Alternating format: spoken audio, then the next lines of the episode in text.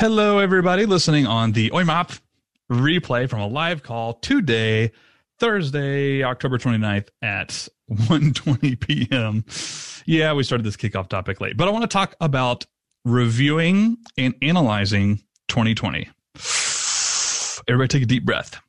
Uh, more specifically, I have some questions for you to ask yourself, to think on, to journal about, to brainstorm on as it relates to 2020 as it relates to your business.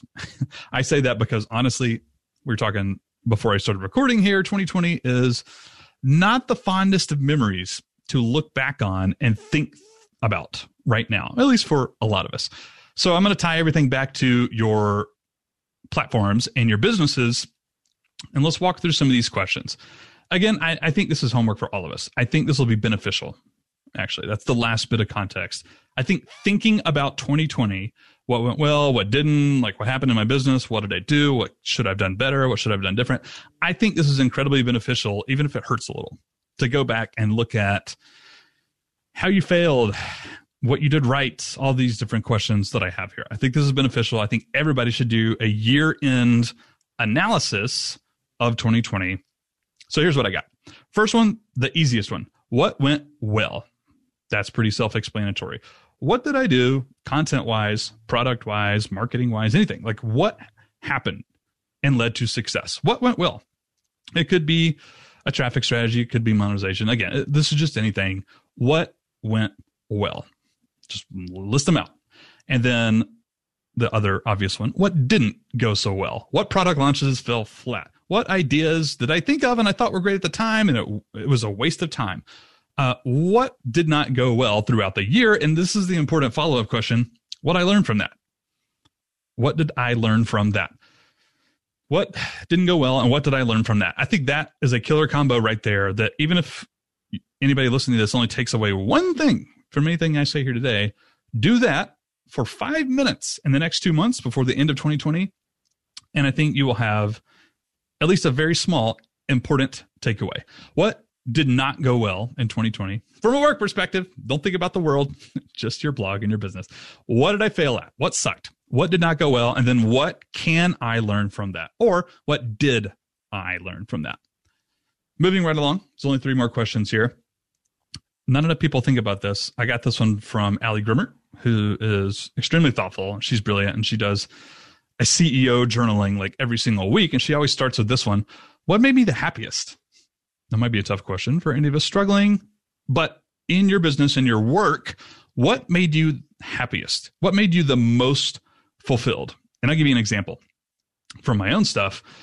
I think the happiest I was this entire year, at least from a work perspective, while I was working and making things and doing things, was early, no, no, excuse me, late May when I was on vacation in Georgia visiting my family, um, doing a SLO funnel one hour blog post is what it ended up being for the first time.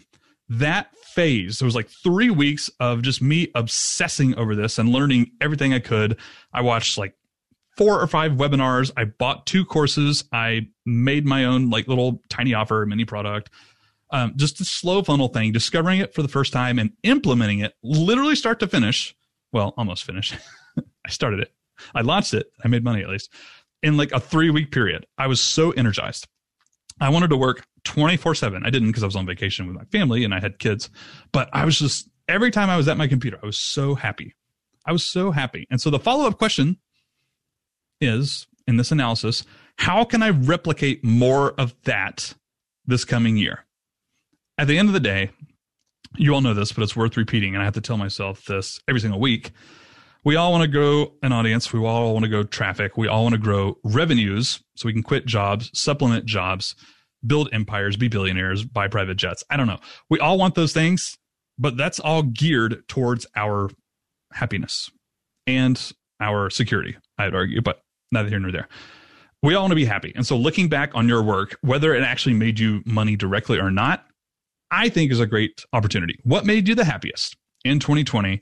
And then how can you replicate more of that in 2021 or coming up? What can you do different? How can you replicate more of that? All right, two more questions here.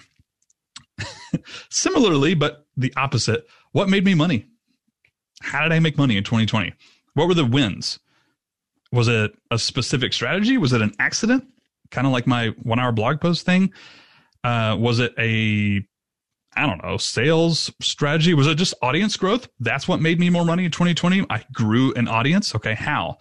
Uh, specific platforms. My Pinterest traffic brings me money. My SEO traffic does not, or vice versa. What made me money? Just write it out. What made me the most money in my business in 2020? And the follow up is the same exact one as the previous question. How can I replicate more of that? Or how can I use that information to better plan out 2021. What made me the happiest? What made me the most money? How can I use that information to set up 2021? And then the last question, it's always a good one. If you could go back to January 1st, 2020, and give yourself a piece of advice, what would it be? This is the only one I'm actually just going to open up uh, to the rest of your life and the rest of your world. Pandemics, um, and everything that entails the past like 10 months here in the United States and across the world. If you could go back to January 1 and tell yourself one thing, if you could give yourself a one piece of advice, you can't change the future. You can only tell yourself one piece of advice. What would it be? That's an interesting question. And after I stop this recording here in a second, I would actually love to open it up and hear from some of you. I don't want to record it. Raina said bet on the Dodgers. Oh my God. Uh, no comment no comment. Go Braves. And go Astros if you really want, but really go Braves. Um, that's it. So let me go over the questions really quick. I'll also post these in Slack. I've actually been thinking about creating a new channel in our Slack community, by the way, literally just called Strategy.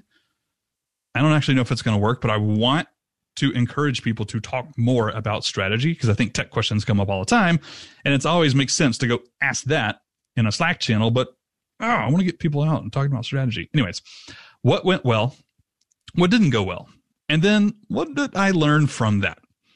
What made me the happiest? And what made me the most money? And then how can I replicate that or mm, take that, use that to plan out 2021? What made me the happiest? What made me the most money? And then just to kind of think on, if you could go back in time to January 1, 2020, what advice would you give yourself? And hopefully that'll also be the advice that your 2022 self would give your 2021 self or something similar. All right, that's all I got. Let me know if anybody has questions or comments. Find me in Slack, shoot me an email. I love you guys, online impact members. By the way, uh, a bit of news actually, and then I'll, I'll hit stop recording. I actually have a lot of. This is going to make Raina angry. I actually have a lot of new templates and tools and courses coming out the the behind the scenes information is that all of those are actually going to be tied to my existing funnels and my existing programs. So it's nothing. There's no new direction. It's just like little bitty tools and stuff here and there. But I'm actually pretty excited about it. Um, yeah. So those will be out in before January one. So look for those. I'll include those on the emails, and uh, you guys will be first to know. I'm excited. All right. Thank you for listening, people, on the replay, and I'll catch you next time.